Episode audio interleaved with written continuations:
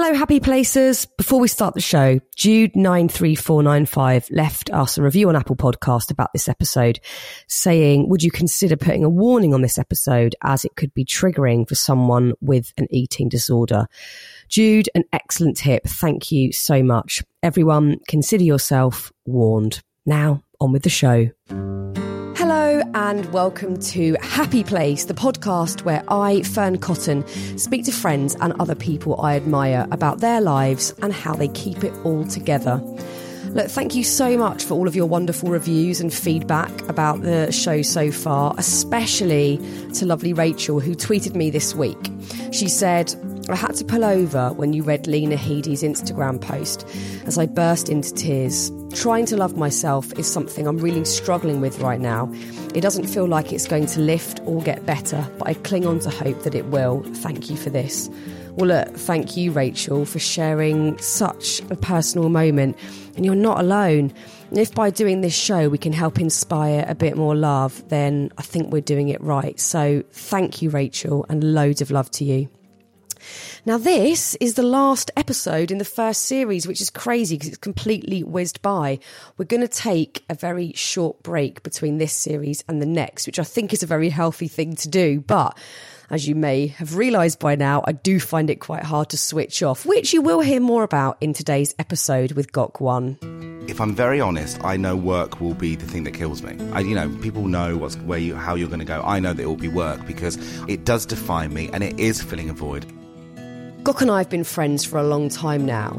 And when I asked him to come on the show, he was thankfully very up for it. So I'm delighted to be able to share this with you today. Ryan Reynolds here from Mint Mobile. With the price of just about everything going up during inflation, we thought we'd bring our prices down. So to help us, we brought in a reverse auctioneer, which is apparently a thing. Mint Mobile unlimited premium wireless. Ready to get 30, 30, bit to get 30, bit to get 20, 20, 20, bit to get 20, 20, bit to get 15, 15, 15, 15 just 15 bucks a month.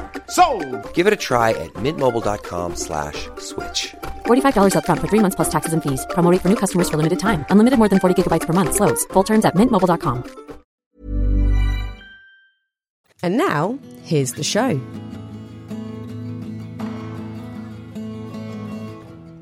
I am off to go and see one of my great friends, Mr. Gok Wan, who I've been friends with for a long time. He also happens to be my daughter's godfather, and a very good one at that.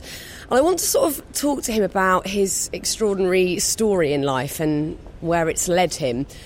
I think being a teenager and growing up is hard enough as it is, you know, with puberty and friendships and school and feeling alienated and all that stuff.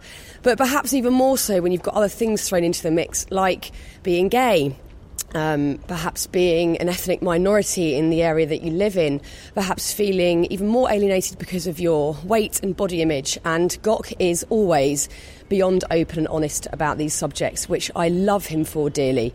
So I'm going to explore that with him today and see what little gems he comes up with. Go away. Let me in! Come on in. You look gorgeous. This is a joy to be sat on your plush sofa with you, the busiest man that I know, and actually having time to have a chat. I, I always make time for you. You're never around. You always say how busy I am. No, it's you. No, it's you. It's you. It's you. We're going to start very- this argument. it's very now. much it's you. It's always you. But we have the regular text messages. Every day, without fail, every morning you text me. And it would be, if you didn't text me, I would assume that you had died. yeah, died. Just Yeah. gone off somewhere or gone to move and living in a hut in Hong mm. Kong somewhere. I love that you um, text No, I love our day. text messages. It's odd, isn't it? Because we get a little bit older and we get busier and busier and busier. And because both you and I have the same addiction, which is work, need to feel needed, need to feel validated. We both know that. Is that actually the older you get, those text messages become far more important. Oh, it's everything. Because it is like a smoke signal, everything. isn't it? It's like, Yeah. I'm fine, don't worry about me, I'm fine, I'm okay, I'm not dead. I'm not laying under the number 42 on Oxford Street, it's fine. No, it is. And just to know that wherever you are in the country or the world, Yeah. that you can have that connection, it's really important. Do you not wish that you had all of those skills when you were younger, though? To think that that easiness with it instead of that constant need to okay i've got to see that person i've got to do this i've got to race here Yeah. i've got to fly there and i've got to do this but actually you just get a bit older you think no it's fine i'll see you twice a year for dinner and we'll, as long as we talk every single day Doesn't matter. it's fine if you get pregnant call me it's yeah, fine which is Yeah. u- unlikely. um, yeah, no, it's re- it's it's really important and it is a joy. And I want to talk to you a lot more about that whole work thing a bit later. But where I want to start Mm-hmm. is you being a teenager growing up. Because what I love about you, I love loads of things about you, but I love your vulnerability and the fact that you're so open and so willing to share your story. So can you just tell us a bit more about what it was like growing up as Gok?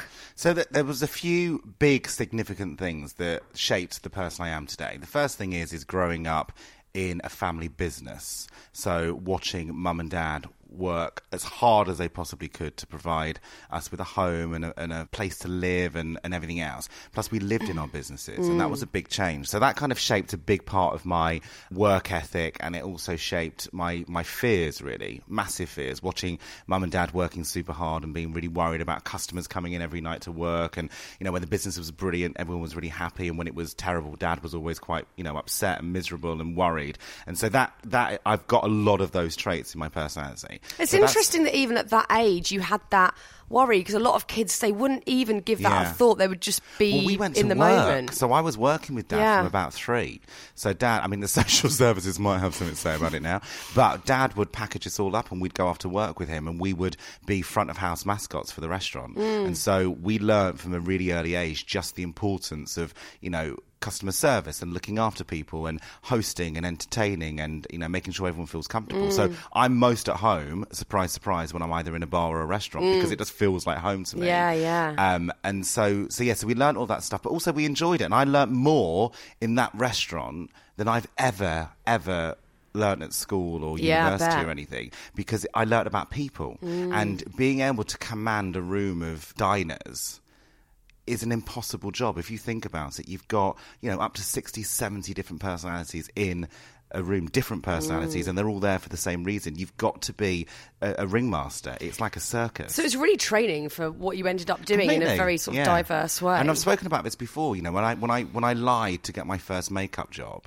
I borrowed all the testers from the body shop. When I say borrowed, I borrowed, and I went off to do this bloody makeup job, and I did the worst makeup in the world. It was awful. They had orange foundation lines around the chins. They had Love it. eyebrows where their lips were, and lips where their eyebrows should be. But actually, when every single one of those women sat in my makeup chair, I did exactly the same as what I did in the restaurant, which is I made them feel comfortable and I gave them compliments and I, you know, treated them well and they laughed and they didn't actually care about how they looked. They felt mm. confident enough to be on camera. And I learnt that skill from the restaurant. And even now, you know, making, you know, I don't know how many hundreds of thousands of TV shows now about fashion and makeovers and stuff. And of course, we've worked on those together. Yeah, yeah. For me, it's never really been about the clothes. I love clothes and I love fashion, but actually, it's the people, it's Yeah. the reaction. Yeah. And all of that still comes from the restaurant. So that was the mm. first thing. And I think the other thing, obviously, growing up mixed race was Yeah. always very difficult because we were slightly tormented for it when we were growing up. And not because of being mixed race, because I grew up in a very multicultural city in the Midlands, but because we were one of the only Chinese mixed race families. And it was very unusual back in the 70s. And so we stuck out like sore thumbs. I guess that teamed with a kid that is sort of going to work and has a family business Yeah. is, is a bit of a Well, double it was- whammy Yeah, well, the well odd thing was is at the restaurant it was celebrated because people went there to eat Chinese food. People Yeah. went there to be around something which felt exotic. and- Absolutely. but then the minute you left the restaurant Yeah. or you left home, we became very vulnerable Mm. and we became, you know, subject to, you know, the taunting and the name calling and the Mm. kind of speculation. There's my mum tells this story that she was pushing me, my brother. We uh, there's only 14 months between the two of us, so we were brought up as twins, and so we were on double buggy in the 70s, and my mum's pushing us through the estate where we lived on, and a woman stops her and says, "They're not your kids. They can't be your kids because they look nothing like you." And it was like, you know, so my mum went through all of this stuff God, as well. And so it was inherited. We got all of that stuff. And how do you deal with that as a kid? You know, as adults now, whenever we get any kind of abuse or tormented, we Yeah. can kind of process it and chat to other people about it. But as a Yeah. kid, you're just dealing with this face-on onslaught Yeah. of information that you don't understand. Yeah. Well, I didn't. So, so, so, yeah. So we've got the mixed race, and we've got the growing up in a business. Then, add fat and gay on top of it, you can imagine it was a smorgasbord for the bullies. so it was like one of those things. But I never spoke about it with anyone because my mum and dad were busy in the restaurant. Yeah. And I didn't feel the need to talk to anyone else about it. And I kind of dealt with it my own way, which wasn't the right way. Which was I, how? I I reinvented myself at the age of Mm. 13 and I decided it was a significant moment in my life where I'd been tripped up. I was on the floor. It was a standard event every day at school. Mm. and I'm laying there. It was the last day of term for the summer holidays. And I remember looking up at the bullies and thinking I'm not doing this anymore. No. I'm, I'm not having this. And so that summer I said to my mum I want you to help me. I want you to take me to Next so she took me to Next. and we bought an Aran jumper, a pair of beige chinos, brown brogues. I had my hair cut, put loads of fucking gel in it, so much bloody gel. I looked like my head had been dunked underwater. And I went into school and everything was different. And because I Really? looked different, and because I, all of a sudden, I, it was almost like a superhero costume. Yeah. Is that people couldn't get their head around it. They couldn't get their head around the fact that I had changed so dramatically physically. I hadn't lost weight and I wasn't less gay and I wasn't less Asian, but I behaved differently because this mm. superhero costume. And so I went the opposite way. So all of a sudden, then I then got the attention that I probably shouldn't have got, mm. and I became raucous and naughty and hedonistic, and I would do anything for attention. So the jokes in school became insults, and the insults then became rude, and the rude, and you know, you know how rude and filthy I am anyway. I mean, At the age of at the age of thirteen, Yeah. and just being fearless about getting into trouble just simply for a reaction. Because whilst all that stuff was happening, and in hind, you know, hindsight's so powerful, but whilst all that stuff was happening, whilst they were laughing with me or what I was saying, they weren't laughing at me. Mm. So for me, it became a really clever vehicle and device Yeah. to keep the whole world at bay. Yeah. Which you know, in, in which in twofold, one side of it is hugely isolating because you are on your own Mm. and your humor doesn't involve anybody else and the other thing is is that it, what it does is it it puts you into a space where actually people are afraid of you Mm. and that's what I did and I did all of that really quickly so much so that the school expelled me because I was in I was so raucous and naughty and troublemaking and then all of all of a sudden I found myself back to square one I was living Mm. above the restaurant at the age of 15 with no qualifications had no friends because they were all at school and it was it was it was the wrong thing to do but actually it was the only thing I could have done it was about survival I think it was smart. I think, you know, like you say, your options are, are slim at that point. That You know, what do you do? Do you just isolate even further and end up, you know, not going to school because hmm. you're scared of being there? Or do you try and reinvent yourself? And I think that was a really smart thing to do at a really young age out of necessity. well it was if you think about it it was the first makeover I ever did Yeah, did that sort of ignite that you understanding the power of clothing and the power 100%. of how you could present yourself? One hundred percent. Yeah. It's kind of you know for me, you know, working as a fashion stylist, I've, I've had the most incredible career, and I've loved my job working on music videos and editorials and advertising campaigns before I was on television. You know, traveling the world, working with bands, and you know, I've loved it. But actually, I didn't really care about the clothes, Mm. and I love clothes, and I love what they do. I love shopping. You know, I do. And I Love. and I'm slightly obsessed with clothes, but it's never about the clothes. It's about branding. Mm. It's about the information that we give out to people. It's the millions of messages a single outfit can do, Mm. those different conversations and the stories that are behind them. And I love the idea that actually, if you can harness that, if you can control that, it's not ever about being on trend. It's about you not ever having to say a single word, but being in full control of the world. Mm. And it's so powerful. It is, it, and it is a statement. It's a real statement when you see some, even if it's not particularly, you know, a flamboyant outfit or anything particularly out, you know, Yeah. out of the box. Just seeing someone who's very confident in the way they hold themselves and present themselves is Yeah. a very attractive Yeah. thing. And you know, and you totally understood the power of that in that period of your Well, life. I did it to myself. And so I thought, I suppose in my head, my subconscious believed, actually, if you can do this now and you can change the way an entire school feels about you, Mm. then actually, if you've got somebody, you know, later on, cut to in my 30s making house look good naked, and if I've got somebody who can't have sex with her partner or can't take the kids swimming because she's so ashamed of her body or can't even take the kids to school Mm. because she's ashamed of what the mums will think of her, if you can take her and you can then put those things back into her life, Yeah. just by by giving her a dress. You know, that is such a powerful thing to do. Mm. It is, and you know, is. for anybody that turns around and says that fashion's unimportant and it's materialistic, actually, you know, forget the cloth and forget the designer labels. It's nothing to do with that. It's actually how those clothes make that person feel. And it's the conversation behind it and it's the understanding and it's making sure that every single person that you're sat around knows that you are in that room. Mm. Now that can be a tracksuit, it can be a leather jacket, it can be a dress, it can be a sweatshirt, it can be your boots you're wearing now. It doesn't matter as long as you take ownership of that. Mm. Yeah, then you've got completely.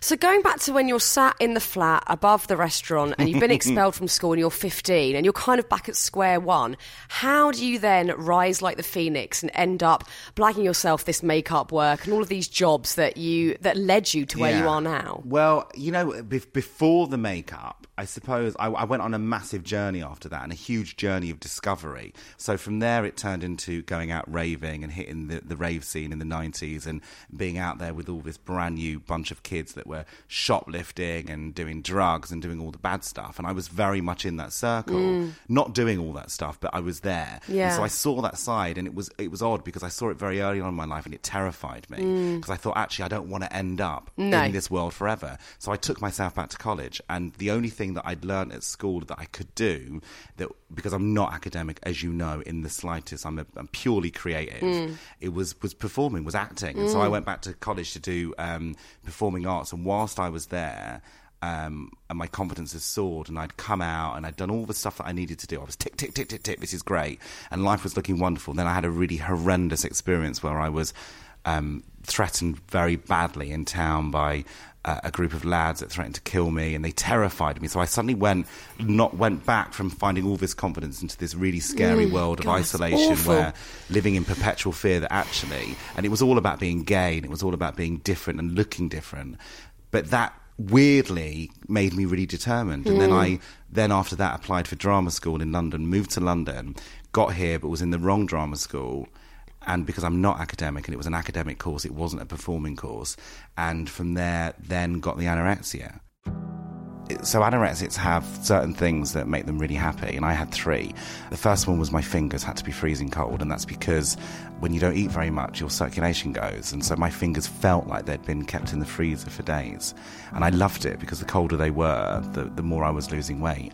The other one was my collarbones, and so when I'd lost majority of the weight, they were virtually hollow. And I used to stand in the shower for hours, and not because I was dirty, but because I wanted to hear the collarbones collect the water. And it was that sound of water collecting that gave me a real sense of joy and a sense of happiness because um, I knew I was losing weight.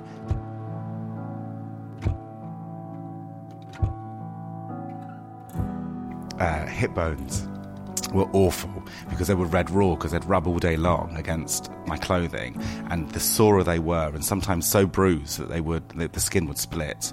And I loved that feeling though. And so the sense it almost like self-harming that that that pain felt amazing. And then uh, one night I went back to my bedsit in Kilburn and I was really low. It was the lowest I'd ever got to. And I I sat on my bed and I stripped myself completely naked. And up until then, I'd never been able to look at my reflection, even as a kid.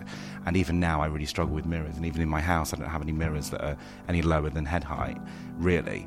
And uh, I stripped myself completely naked and I sat on the bed and I pulled the bed away from the wall so it was opposite the mirror, uh, the, the wardrobe, which was a really significant thing for me to do.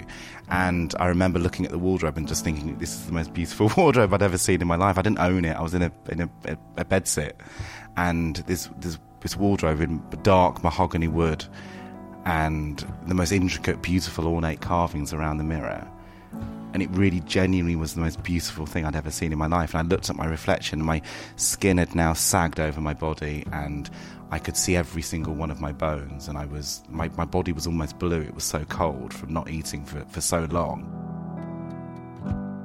By that time, I was living on about three teaspoons of honey and 50 laxatives a day. I'd gotten that bad, and so I was literally eating myself. My body was eating itself. And I remember thinking at that point that I was ill and I was sick and I was starving myself and that I would probably die. And at that point, I knew I needed to get help. And so it was the lowest of the low. And did you go to a doctor, a counsellor? I went home.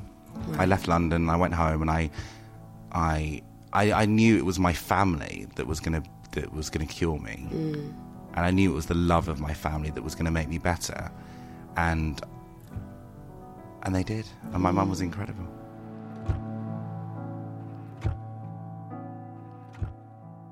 I don't think that fearlessness is genetic. I don't think it's a chemical that we're born with. I think it's uh, partly to do with behaviour and how we see people. My dad is not only the most incredible man in the entire world, he's mm, also I love Papa Wan. annoys the shit out of me. he drives me nuts, but I love him. My, I watched my dad be fearless the whole of his life. You know, he mm. moved to this country. He married a Caucasian woman when it was, you know, his family disowned him for that. My mm. mum's family disowned her for that. He opened a business. The business failed. He picked himself up again. Yeah. He went back to work, and the whole time he did it, he did it with this fearless edge of actually, I won't be held down. Yeah. And I've seen that happen. I've seen it firsthand. And so he taught me that behavior. And I think Mm. that that's just what's happened. And I, and also I like living. And I, you know, when all the bad stuff happens, and it continues, and it will happen for the rest of Yeah, my life. to all of us, But yeah. Mm. I really actually like living. I like waking up. I get excited. I don't like sleeping because when I'm asleep, I can't talk to anyone, Mm. and I need to be discussing stuff. And I, you know, everything is really exciting. Yeah. You know, even going for lunch. What are you going to have for lunch? Is yeah, exciting. Yeah, no, I'm with you. I think you and I have formed a friendship, and a lot of it is based on that. We have an insane amount of enthusiasm for everything in life. Yeah. And sometimes that's really knackering and Yeah. intense, but, But it's brilliant well. and obsessive. Yeah, we've got, and we're both Virgos, mm, so we Yeah. really go for it with all of those things. But for you, it's it's led you down so many brilliant and interesting paths, and you could have had such a different story. You know, so many people have Yeah. had a similar upbringing to you in in varying ways, but they have felt alienated. They have felt rock bottom. They have felt like there was nothing in it for them, and they've stayed in that sort of Yeah. place. Whereas you've never let anything hold you back, and you've had a lot of adversity to move through. Yeah, I think. So. I mean, I, do, you- do you know what? It's, it's really odd to hear it like that. It's odd for a friend to say that to Mm. you because actually, when we think about it, we we very rarely discuss things in this context, Yeah. do we? You know, the odd story or whatever. And it's weird because I've never seen myself as doing that. And I think Mm. if I ever consciously thought to myself, "It's fine," you'll always pick yourself up. It's fine. You'll get on with it. I don't think I would then. No, and no. So I think it's it's got to be. You know, a lot of people say to me, "What is the secret to your happiness? What's the secret to your success? How the hell are you confident? You were 21 stone, and now you know you're an average size. Might be carrying a bit of Christmas weight at the moment, but you know, and uh, you know, you came out and you were gay, and you come from a council estate, and you've you know you, all of this stuff, and I. You know, and I say to them, well, I don't, I don't know the answers to this, and I don't want to know the answers to this, and I don't want to give you the answers to this because you've got to find your own way, and you've just. But I think it's instinctual. Yeah. And you've just got to trust. And you know, I've made massive mistakes, Fearne. You know, I have. Oh, so we all the have, yeah. Mm. biggest mistakes where I look back and I think to myself, God, you should just never have done that. But actually, I Mm. don't regret them because instinctually I went with them. And to trust your instincts as a as a human being in a very short amount of time on this planet, we don't have very much time to get Mm. Yeah. everything done. If you don't trust your instincts, you're never ever going to do anything. Yeah, you have to go with You're- that gut. You have to. exactly every single time. I love that you're so honest and open and you are just willing to say it all. And I adhere to that. And I always want to kind of be honest and tell Yeah. people my true story. How much do you think, looking back over your life in those early years, how much of that story defines who you are today? All and of it. do you see how much that's impacted you and you kind of own that now? Or has it actually, being that open, has that helped you move away from it and leave it as a chapter over here done? Do you know? I never leave. I never ever want to leave the chapters. It's odd mm. because I, I posted something up on, on Instagram the other day. I had a bit of an epiphany. I think I was having a poo when I had it. Actually, which was very exciting. We, we spend the entire our entire lives trying to close chapters. Yeah. But the thing is, our lives are unwritten books. Mm. You know, we have no idea at all where, where the next part of the story is going to take us to. And if you knew that, there's no point in living it. If you knew, if mm. you could, because you could race through right to the ending. And so instead of it being, you know, closing a, closing a book or closing a chapter, just turn the page. Yeah. And I think that's the really important thing. So I don't want to forget about those experiences. You know, I, every single day I think about how it feels to, to feel isolated and not liked Mm. and fat and ugly and bullied and disgusting. Every single day I think about that because it gets me through that day. Yeah. Because I think actually you can find the strength to do that. You know, and, and like, you know, failed relationships and, and Mm. all of that stuff.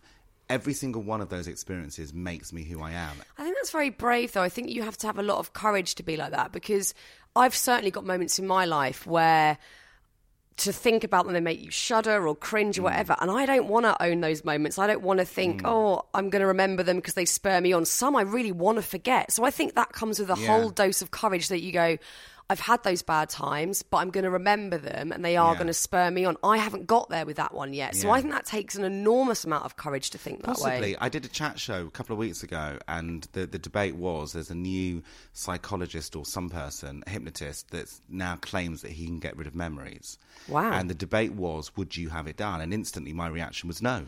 You No, know, I and I wouldn't wouldn't. have it done. And but the thing is, I can get it. You know, I, I've I- I've not been in some circumstances that some people have. For mm. instance, you know, when you're dealing with things like rape and you Mm. Know, horrendous, awful Yeah. experiences.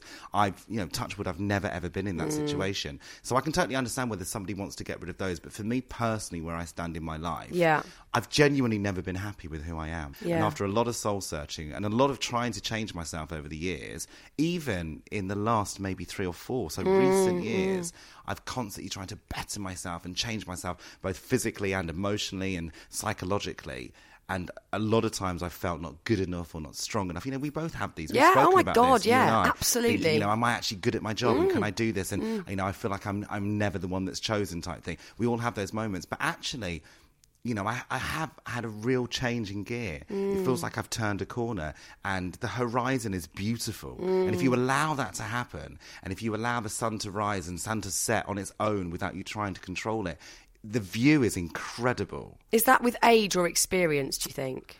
I think it's with taking, and this is a new thought, and I've never spoken about this before because I'm still trying to work it mm. out.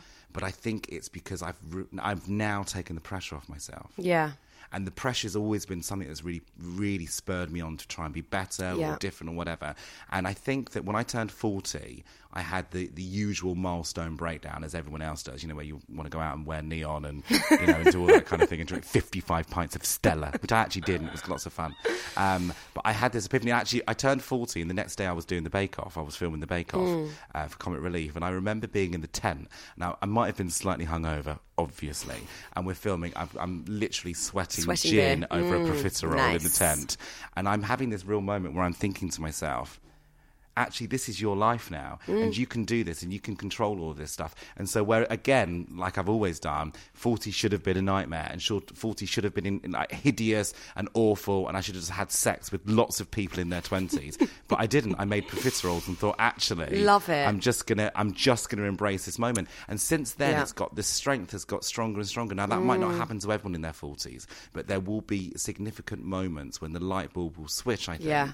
And you know, and this might not be the last one that I have, but if it is, I'm actually I'm quite content. That's so I'm quite lovely. happy with that. What a lovely moment to experience. it's a great moment. I don't think I've got there yet.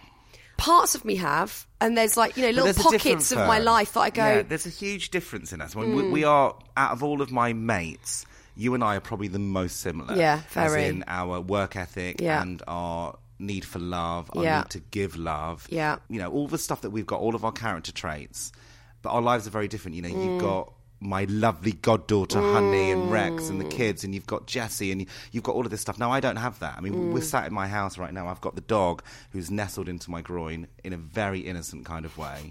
And you know, this is my world. I have a Mm. lot of time to think about myself. I've got a lot of time to recalibrate and Yeah. work out what am I about. You know, whereas you are so hectic. Oh, I don't have So a second hectic. This is so nice being in a peaceful house when no one's screaming mum at me. I like. I may not leave. I'm just warning you. That's I may just I've- dwell here I've all said day. to you for years to bloody move in. Oh, I Um, love it here. But the dip, so that's no, I, the difference. I get what you're saying. No, I think, but I think also with age, and I think when I hit forty, I, I can imagine I'll feel I'm in that sort of place. Hiring for your small business? If you're not looking for professionals on LinkedIn, you're looking in the wrong place. That's like looking for your car keys in a fish tank. LinkedIn helps you hire professionals you can't find anywhere else, even those who aren't actively searching for a new job but might be open to the perfect role. In a given month, over 70% of LinkedIn users don't even visit other leading job sites. So start looking in the right place. With LinkedIn, you can hire professionals like a professional. Post your free job on linkedin.com slash people today. And I want to talk to you about work in a minute, but first, I really want to talk to you about your journey throughout those teen years again, and even up to where you are now, Hmm.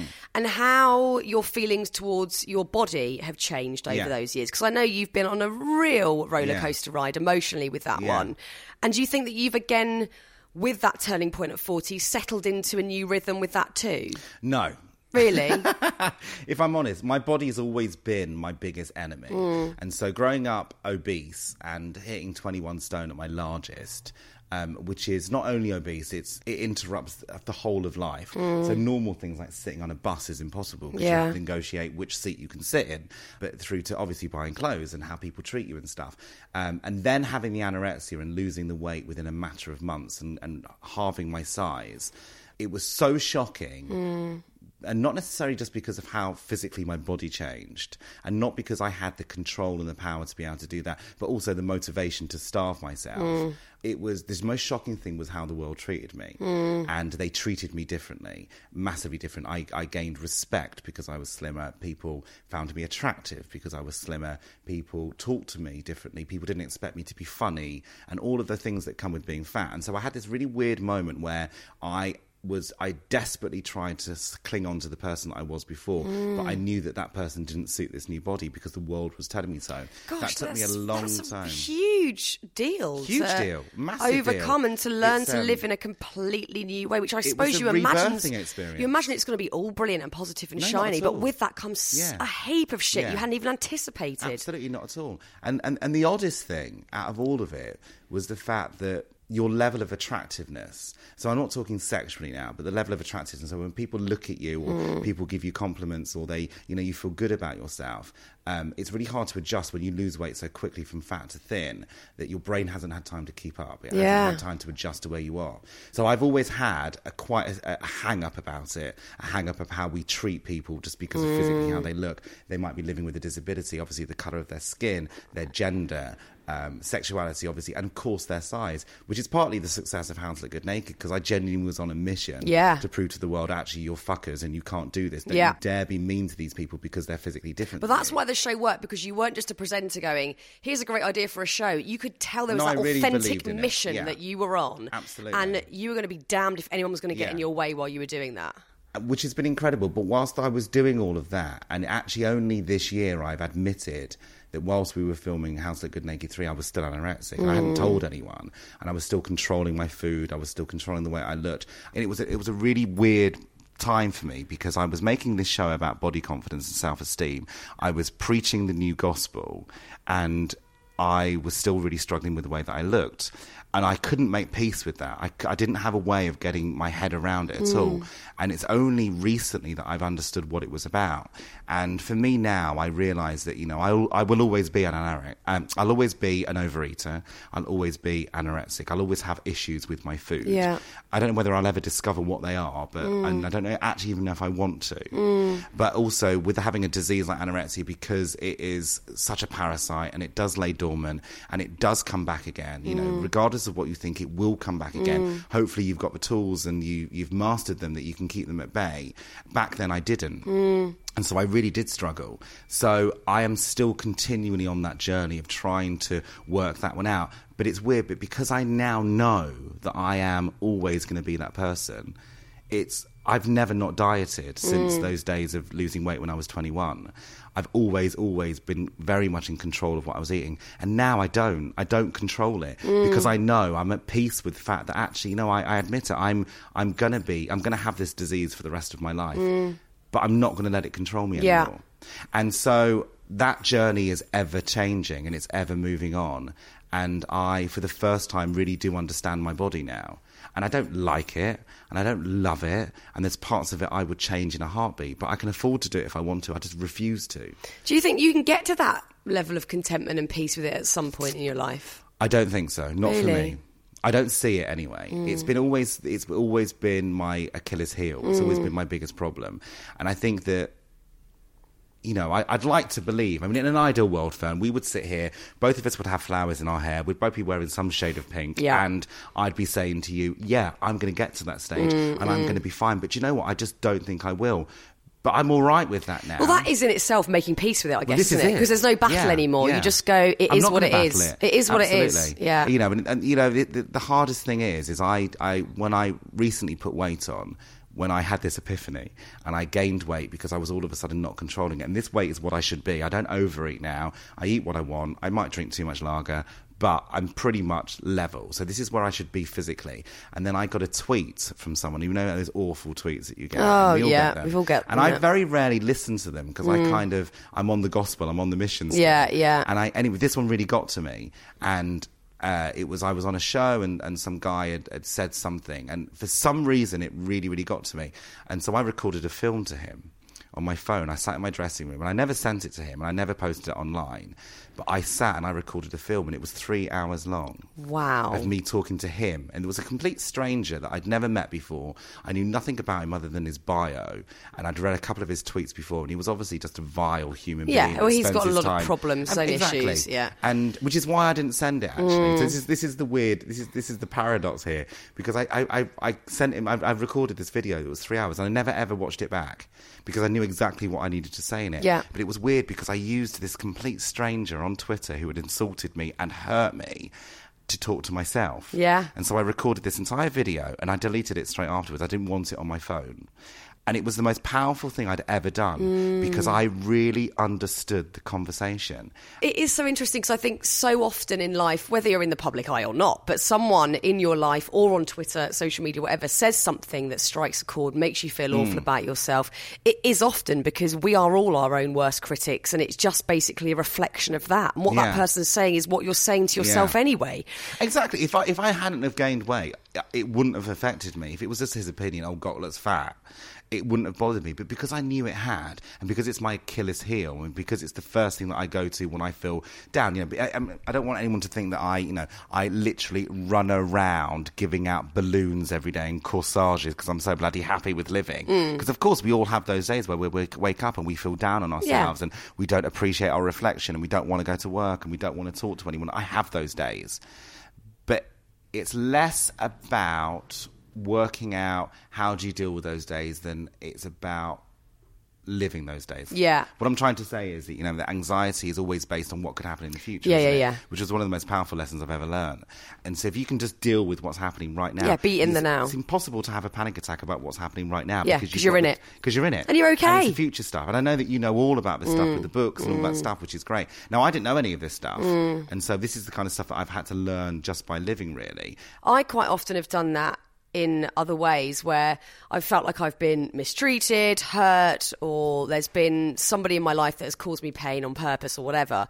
And I've sat down and I've written a lengthy letter. And again, part talking to them. All right, Sorry. Alexa, chill out. Alexa, Alexa doesn't like what you're talking about. She's bored of you, Alexa, Fearne. you can piss right off. And I'll write a letter to you later, Alexa. And I write a letter and then I don't send it. Or Yeah. sometimes I'll write it and burn it. But I think, you know, imparting those words, releasing them, getting them out, freeing them, Yeah. and believing what you're saying is a really powerful tool to kind of get Yeah. over things. My nan always used to say, "Leave, put it on the mantelpiece. Mm, mm. Put it on the mantelpiece." And Oh, it's like really that. powerful, isn't it? You know, write the letter, but don't send it. Just put it on the mm. mantelpiece. How much um, do you think? Because we, you know, I really want to talk to you about work now. How much do you think what you have achieved and what you still strive to achieve is about filling a void or filling that part of you that doesn't feel good enough yet or doesn't Hmm. feel like that beautiful contentment? Number one, I love work. Yeah. I really. We're both very work. lucky that we absolutely love our we jobs. absolutely love our Yeah. work. Um, work is also my big one of my biggest enemies. Mm. I have such an addictive and obsessive personality that if I'm enjoying something, then I want to enjoy all of it, and Yeah. I won't stop until I've got all of it. Mm. So that can be anything. I mean, you know, can anything. Um, and work for me has always been a difficult one because I. I, if I'm very honest, I know work will be the thing that kills me. I, you know, people know what's where you how you're going to go. I know that it will be work because I push myself constantly, like like doing the stage show at the moment. I don't need to do the stage No. show. I've got no need to do it. But I, it was the biggest challenge of my life, biggest challenge of my career to write a show, send it out on the road, go out on the road, be living in a bloody van, you know, going from venue to venue, talking about myself, the hardest moments in my life, and but the sense of joy and the sense of I, I get from it, the exhaustion I get from it mm. is the best drug in the entire world, as far as I'm concerned. Mm. And I I refuse actually to give up that addiction. And so you could take many things that you could take shopping away from me.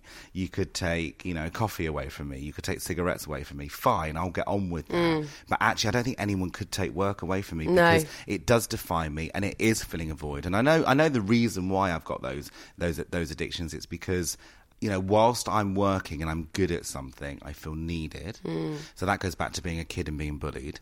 Whilst I'm working and I'm achieving, I haven't got to worry about the other stuff. So that goes back to the anorexia and my mm-hmm. body and everything else.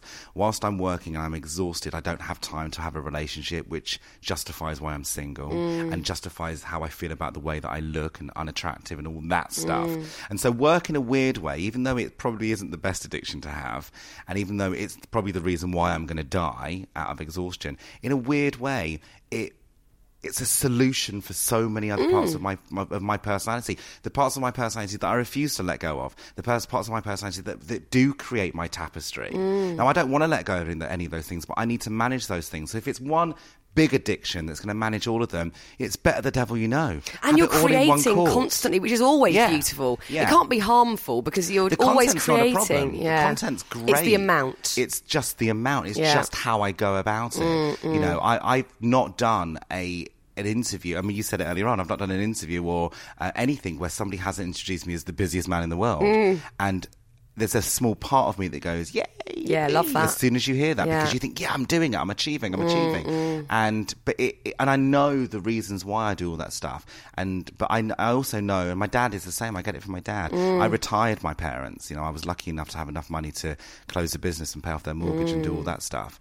And when I did it, I did all of it without asking them. Yeah. which was actually the biggest mistake of my life. because Really? Innocently, I assumed it was the right thing to do. I was, Yeah. you know, I'm in a position I can do this now, and they need to rest. I didn't even ask them, and it crushed my dad Mm. because he, you know, he lived for catering. His businesses defined him. You know, there's a small part of him now that's missing. I'm all of that person, and Mm. if anybody took this away from me.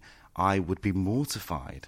What is your fear in stopping or having, say, you had a month where there was nothing and you weren't allowed to create happened. or do anything? What is the fear of that? It's never happened, and I never would allow it to happen. So I mm. don't even, you know, I don't even take holidays. I hate holidays. Mm. So poor Chris, my assistant, he. No, you're you're having a holiday. I've booked you out. You're having you know four days off here. Mm. You're going, and I literally have the car packed up for me and given the keys and a, a pair of sunglasses, and I'm sent away. Mm. And you can guarantee I'm only gone an hour, and I drive back and go, I'm not going. And I hate it. I can't bear it. I, I you know, I, I, I will go if I'm writing What a it? Like, what? what is the fear? There is no fear. I just don't like it. So I you feel don't bored, enjoy. idle? What's the kind of just- I feeling, the emotion? It's boring. I hate the countryside. It's dirty.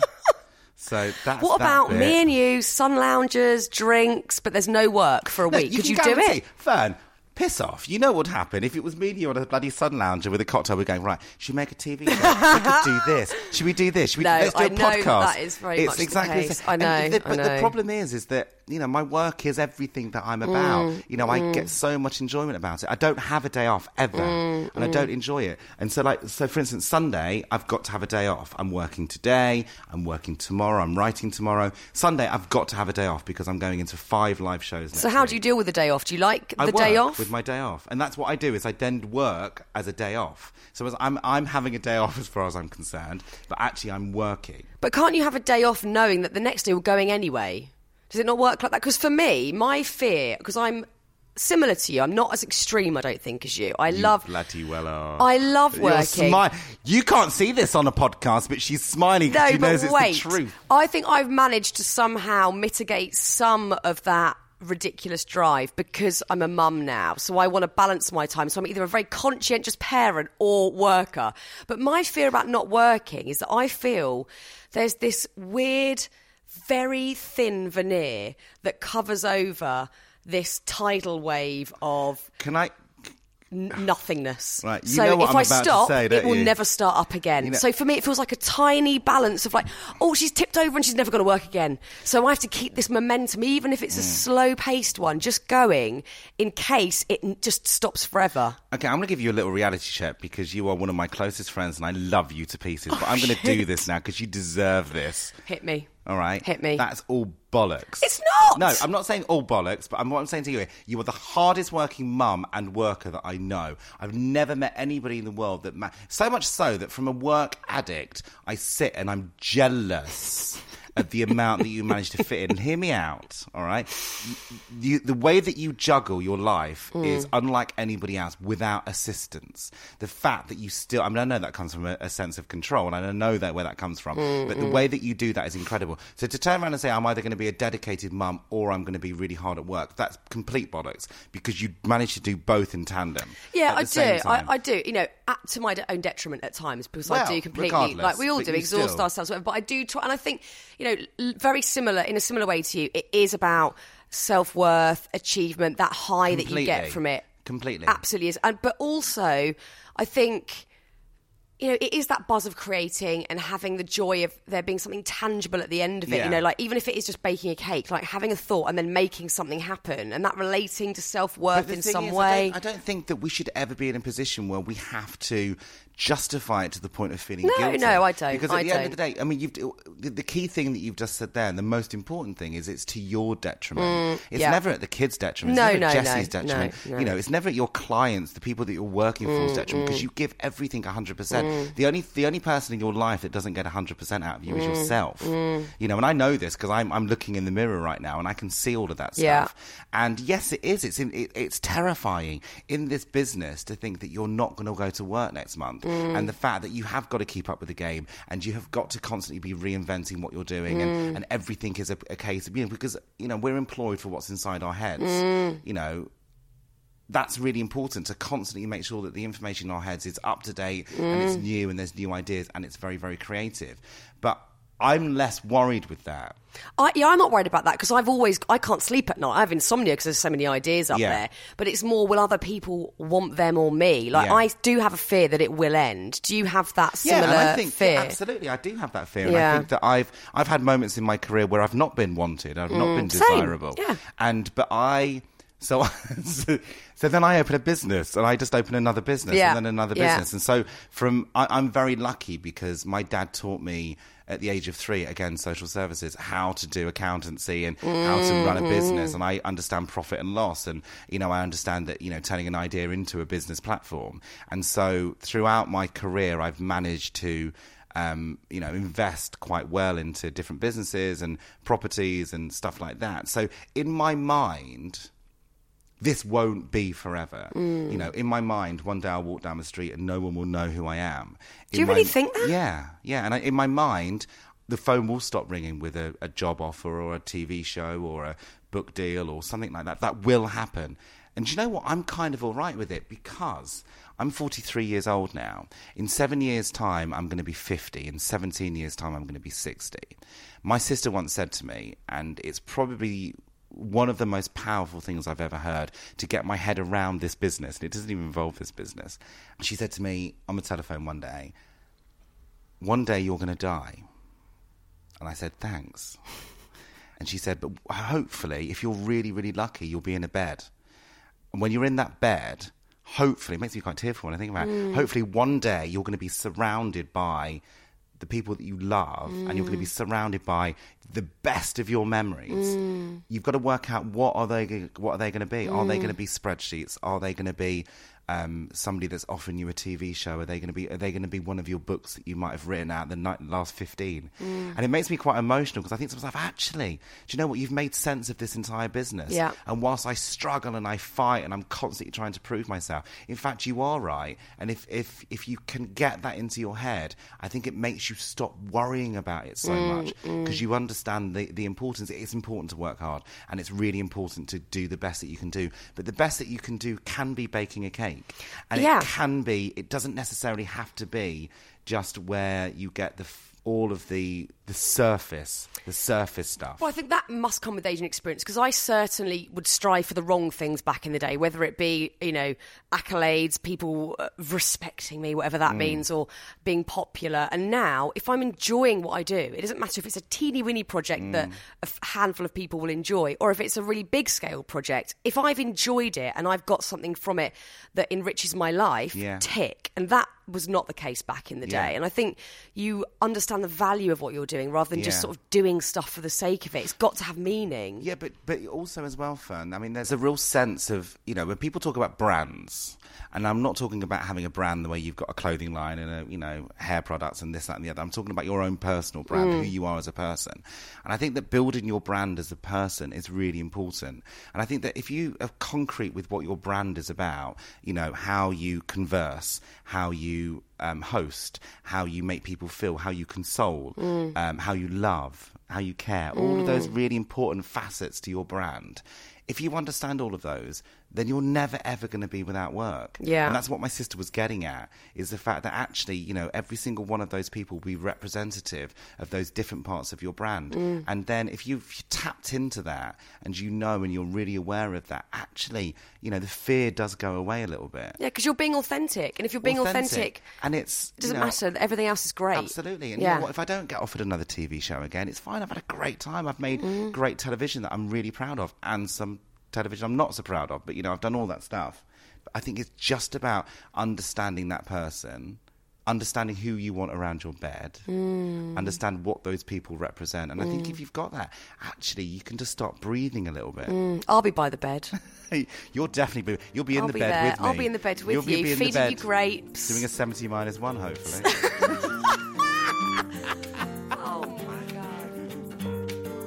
Thank you to my gorgeous darling Mr. Gok Wan. I hope you enjoyed spending time in his company and his delightful home as much as I did. And look, that's it for this first run. If this was the first chance you've had to listen to the show, we have nine more fantastic interviews available right now. You can find them on Apple Podcasts, Spotify, Stitcher, Entale, and all the many other podcast apps that are out there.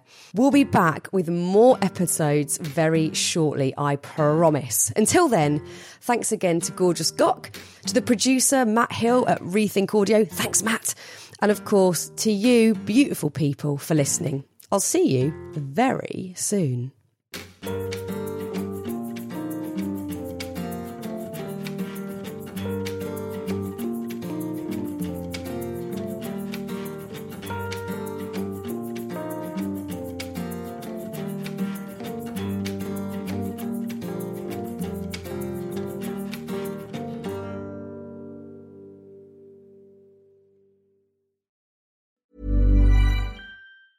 Planning for your next trip? Elevate your travel style with Quince. Quince has all the jet setting essentials you'll want for your next getaway, like European linen, premium luggage options, buttery soft Italian leather bags, and so much more. And it's all priced at 50 to 80% less than similar brands. Plus, Quince only works with factories that use safe and ethical manufacturing practices. Pack your bags with high-quality essentials you'll be wearing for vacations to come with Quince. Go to quince.com slash trip for free shipping and 365-day returns.